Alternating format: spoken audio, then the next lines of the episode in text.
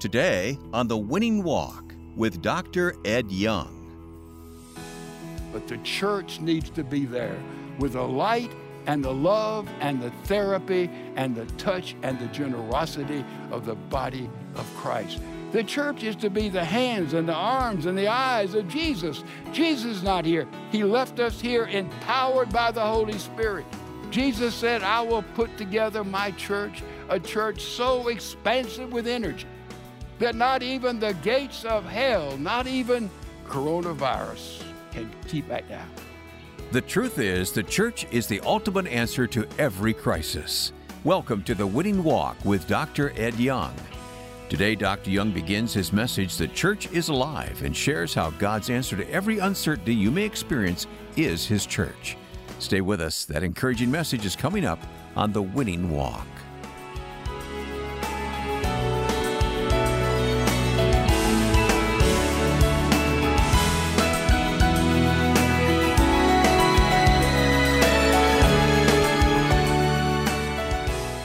Now, here's Dr. Ed Young with today's message The Church Alive.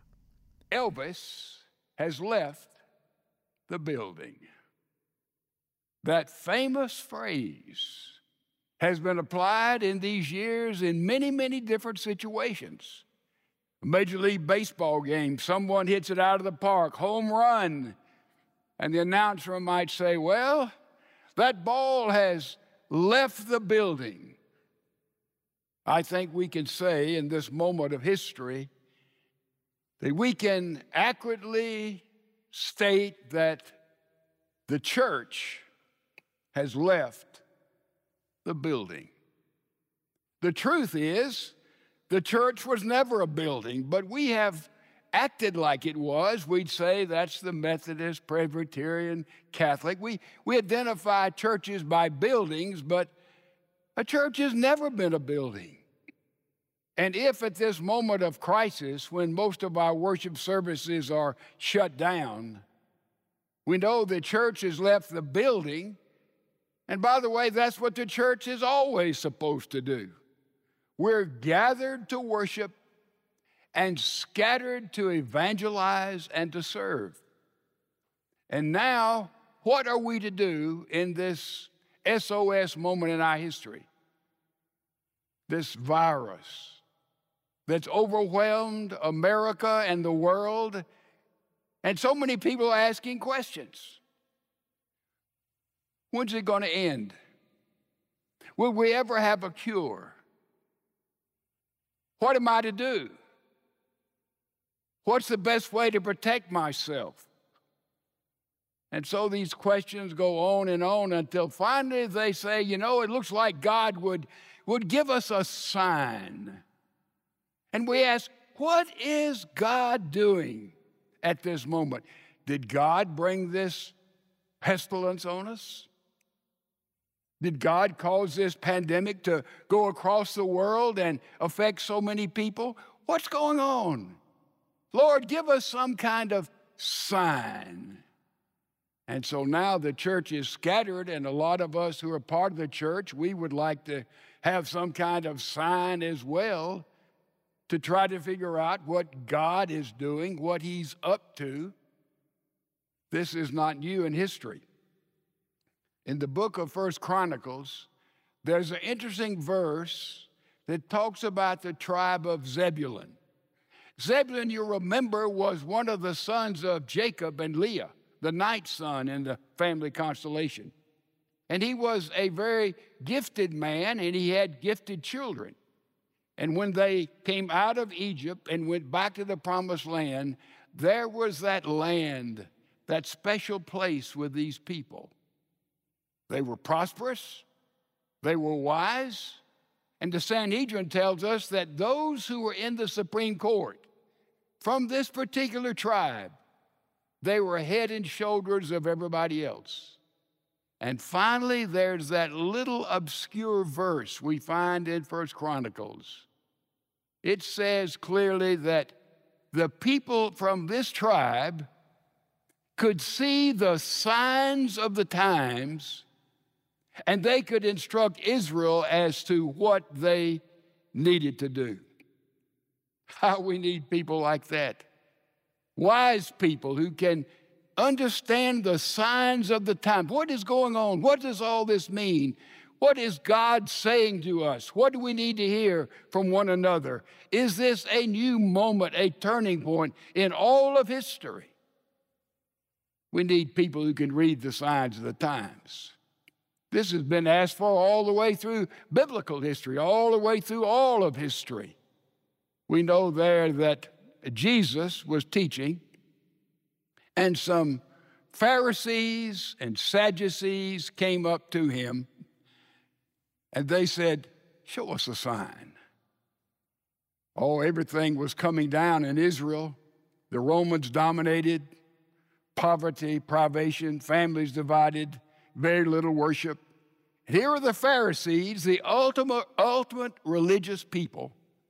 Here the Sadducees, totally secular, nothing to do with the supernatural.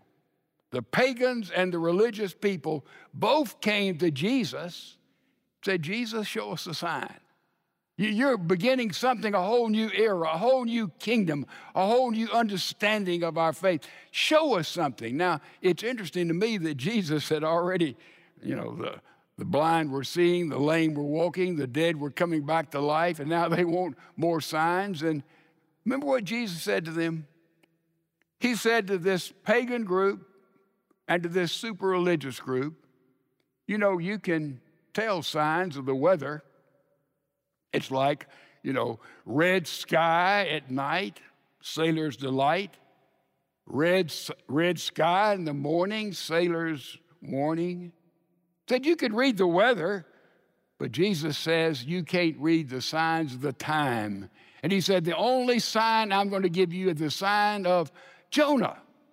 What was that sign? It was a word of repentance.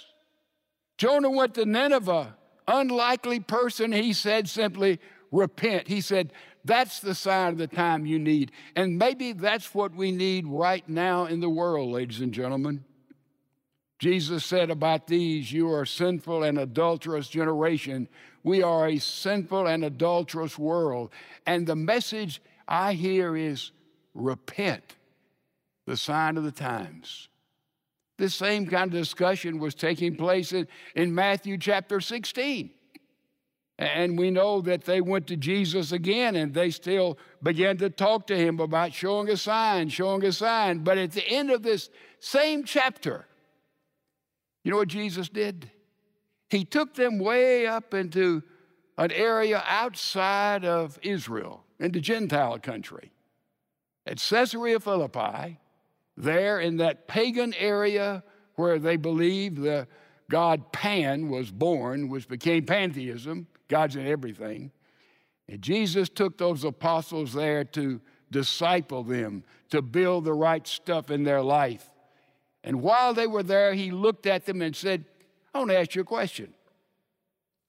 What does everybody say about me? Who does everybody say that I am? And the apostle said, Well, some say you're John the Baptist, you've come back alive. Some say Elijah and Jeremiah and Isaiah.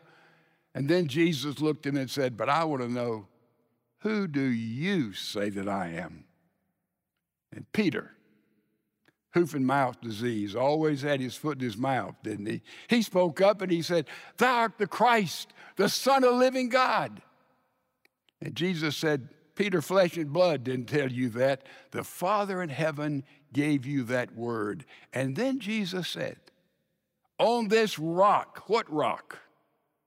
Not Peter himself, though he was nicknamed Rocky, but on his profession of faith Jesus said, On that profession of faith, I will build my church, and the gates of hell will not prevail against it.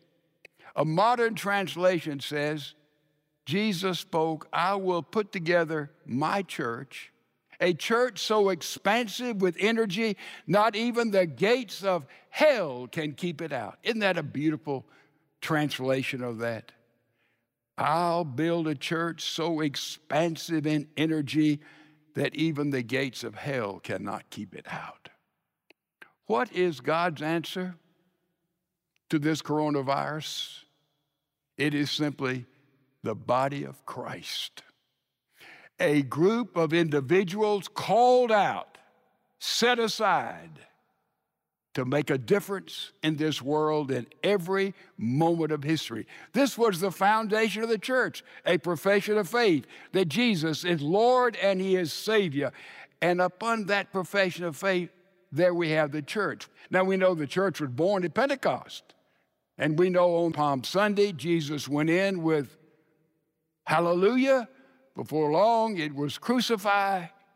He was executed on that cross, died, rose again, and then the disciples went and they were hiding in that upper room until the Holy Spirit came. And then Peter stood up and preached that powerful sermon of Pentecost, affirming the resurrection of Jesus, affirming that he was indeed who he said he was there at Caesarea Philippi. Thou art the Christ, the Son of the living God. That is the birthday of the church. And look how the church proceeded. My, we can see the development of it. Jesus had already put in baptism, his own example. He'd already, we know, proud of the cross, put in the Lord's Supper, ordinance of the church. And then we see the church is beginning to be formed there in the book of Acts as Luke tells us this supernatural story of the explosive, explosive growth of the body of Christ in the book of Acts. What an amazing thing.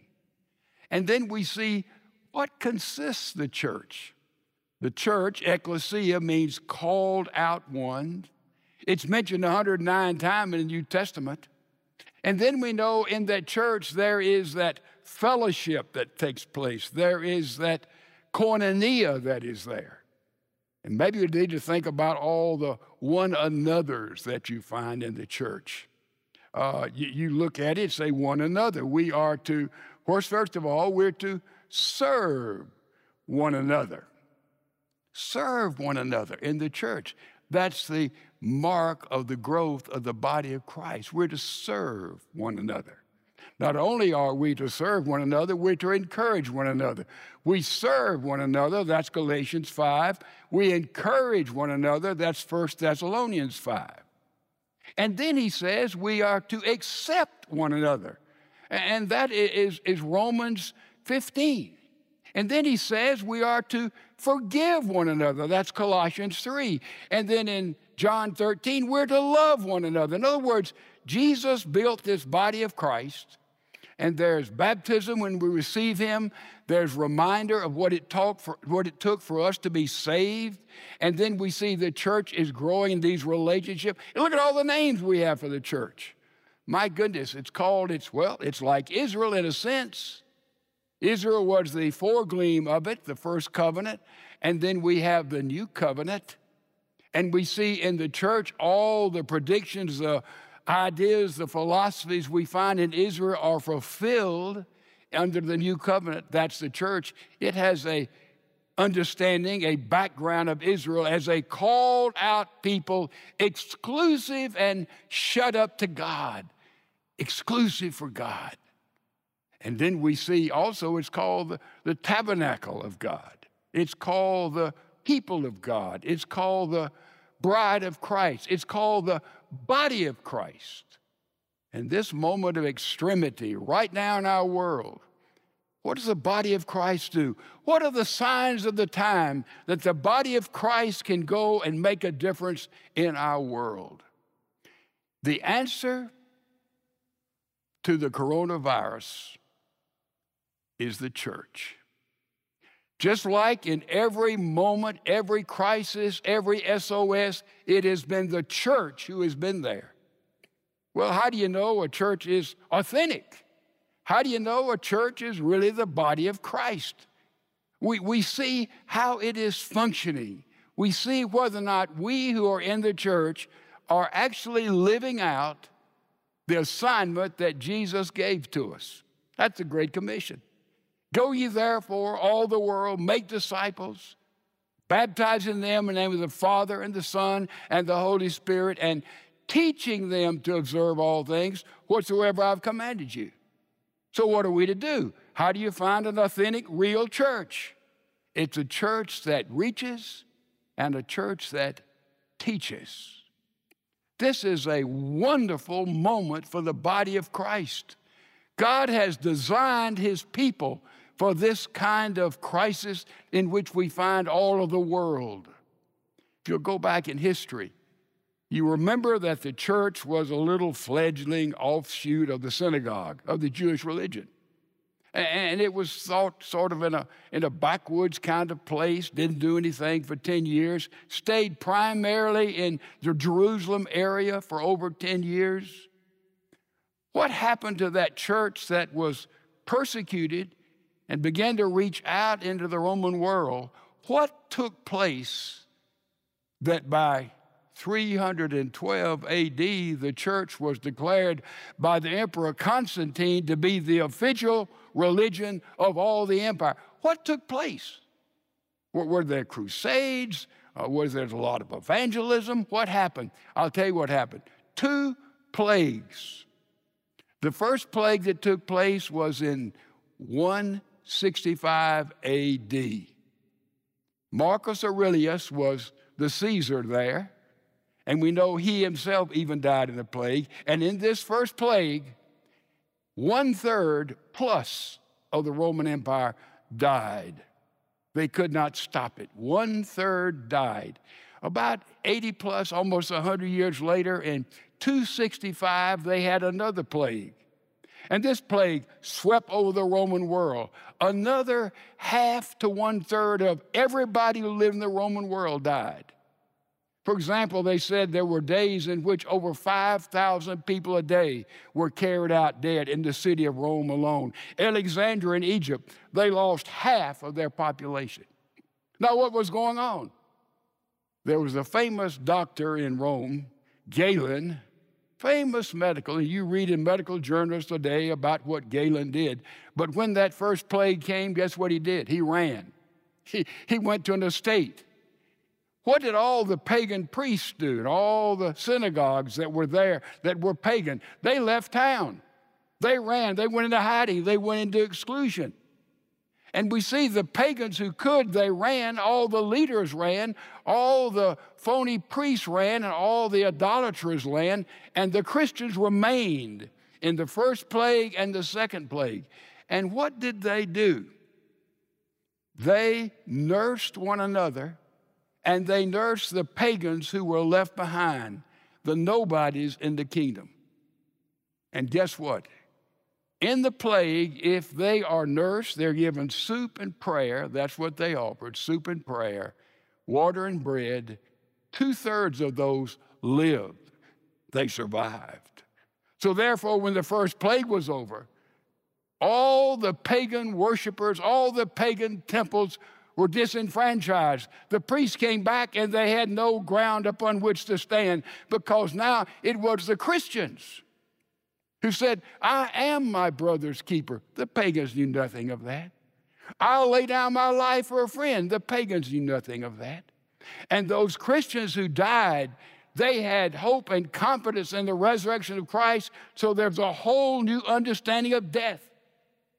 And you see, people begin to see these Christians are legitimate. This God they worship is the true and living God. This Jesus who conquered the grave, I want him in my life. So there was an explosive growth of Christianity all over the Roman Empire until that was when Constantine said, We are a Christian people. Opportunity. The answer to COVID 19 is the church. Now, what we've done in our church is just a small thing in metropolitan Houston. First of all, we did, we began to call all of our members. We've called about three fourths of them now. And we asked two questions. First of all, how may we help you? Secondly, what can I pray with you about? You'll not believe the response. It's been overwhelming. And the members are saying, I need this, or, or let me help and serve in some other way. And we have three or four hundred of our members who are just calling other members, asking those questions. And out of those questions, many needs come out. food, medicine, clothing, transportation, children, masks, all kind of needs. And we've sought to step out and meet all of those needs wherever they are. Worried about job and vocation, we've been there. Sometimes they have emotional problems. We put them online, FaceTime, with godly counselors. And so we see here the church, we're just simply trying to reach out and say, we care for everybody. We're trying to live up to that which the early church did when they had that kind of growth. Matthew 25, Jesus said, I was hungry. You gave me bread. I was thirsty. You gave me water. I was a stranger. You took me in. I was sick, and you came unto me. This is what the church is. This is what the church does. It's a wonderful opportunity. And we know God will do wonderful things. The church in this crisis should be stronger, more powerful, deeper, and wider than it's ever been in its history. What is the answer? The signs of the times. Oh, they're so dark. But the church needs to be there with the light and the love and the therapy and the touch and the generosity of the body of Christ. The church is to be the hands and the arms and the eyes of Jesus. Jesus is not here. He left us here empowered by the Holy Spirit. Jesus said, I will put together my church, a church so expansive with energy that not even the gates of hell, not even coronavirus, can keep it out. It will go and destroy and heal and touch. Nothing can stop the church. It is marching on and on. So, how do you know a church is authentic body of Christ? First of all, it is reaching and it is ministering and it is loving and is introducing people to him who gives life meaningful here and life meaningful forever in heaven. What's the second thing? We also teach. We reach and we teach. We teach families and homes, and what a wonderful time of teaching we have now. I can't tell you how many families have said, It's been great to be with my kids. It's been great to go to school with my kids. What a moment. It's been great to have quality time. And somebody said, Well, the only problem is I've told my wife all these years, well, when I have time, I'll clean out the garage. And guess what? we have time. We have time to do it. What a sacred moment. Who could plan it? All the other things that distract families and kids and wives and husbands. Now we're just in there together to build, I trust, a relationship and a love and to enhance the body of Christ those who can are reaching out and serving. We have over a thousand that are involved in all kinds of ministries in this time of seriousness in our city, but also in the homes. God is doing some magnificent things.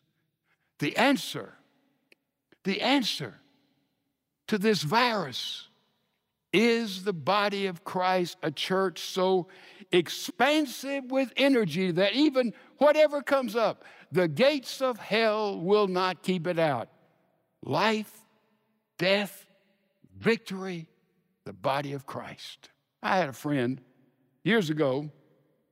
He was in Puerto Rico and he'd been there for many months and he was so glad to go home. He went to the airport and he was seated there and he got a USA Today and got a cup of coffee waiting for his plane to arrive. While he was sitting there, he heard two little boys arguing.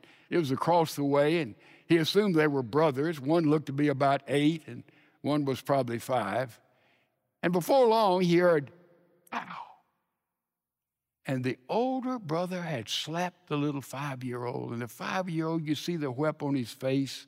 He began to cry, and in a minute, he looked over there and said, Where's the mom and dad?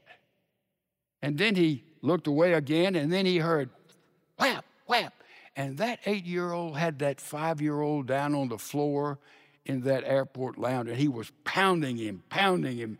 Blood was coming off his face, and he said, Where's his mom and dad? He said, I got up there and I, I got the older boy and I pulled him off, and I, I got the little boy up who was crying hysterically and bleeding on his face. He said, Where's the mom and dad? And then the announcement came Blaze called for flight to Miami. And he said, All right. He looked to other people there who were disinterested. And he said, You keep these boys apart, find their parents. And, and he went and got on the plane and sat down. He said, I was so upset and broken. I tried to read, I couldn't do it. He said, Then I began to think, what's the answer for that, particularly the eight year old? If he is using his fist at eight, beating up his brother who was totally defensive, I wonder what he'll be doing when he's 18. Would he be throwing knives or bullets? Then he said, What is the answer for that, that guy? Do you think he's going to grow up and marry and have children, have a home, and a life that counts? What's going to make a difference in his life? He said, Well, maybe they can elect some better people in government and they'll pass some laws. And he said, No, that, that really won't help him. He, he said, Well, maybe he'll go and get a fine education. He'll wake up and realize some values and that will change him. He said, No, that won't help him. He said, I realize the only thing, the only thing that would change that boy and heal that younger brother and awaken the family in which they were living was the body of Christ, the church. The church is the answer. To virus today, to confusion tomorrow, to all the world's maladies, it is the body of Christ. In such a time as this, we try to read the signs of the time. God's answer is the church alive and functioning as He intends for it to live, as He intends for it to function. You've been listening to The Winning Walk with Dr. Ed Young. Well, before we leave you today, Dr. Young is here to answer a couple of questions coming out of the message we've just heard. Well, Dr. Young, the Bible tells us over and over again to live without fear.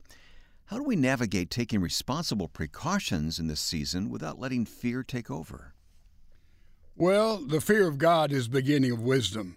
And first of all, if we're in a relationship with God and we know Him, we understand He's on our team and He will sponsor health or well being. Or if we fall prey to some kind of problem or medical situation, we look up to Him and Jesus Christ is yet our great physician. Love casts out fear. He loves us. What do we have to fear? We love Him. We're in a relationship with Him because He first loved us in Jesus Christ. Fear is needed sometime when something jumps out at us, but to have an ongoing posture of fear is contrary to the freedom and the safety, security, and salvation we have in Jesus Christ. Thank you, Dr. Young. You've been listening to The Winning Walk with Dr. Ed Young. Winning Walk is a listener supported ministry. Your prayers and financial support allow us to bring proven truth to listeners around the world. Connect with us at winningwalk.org. That's winningwalk.org.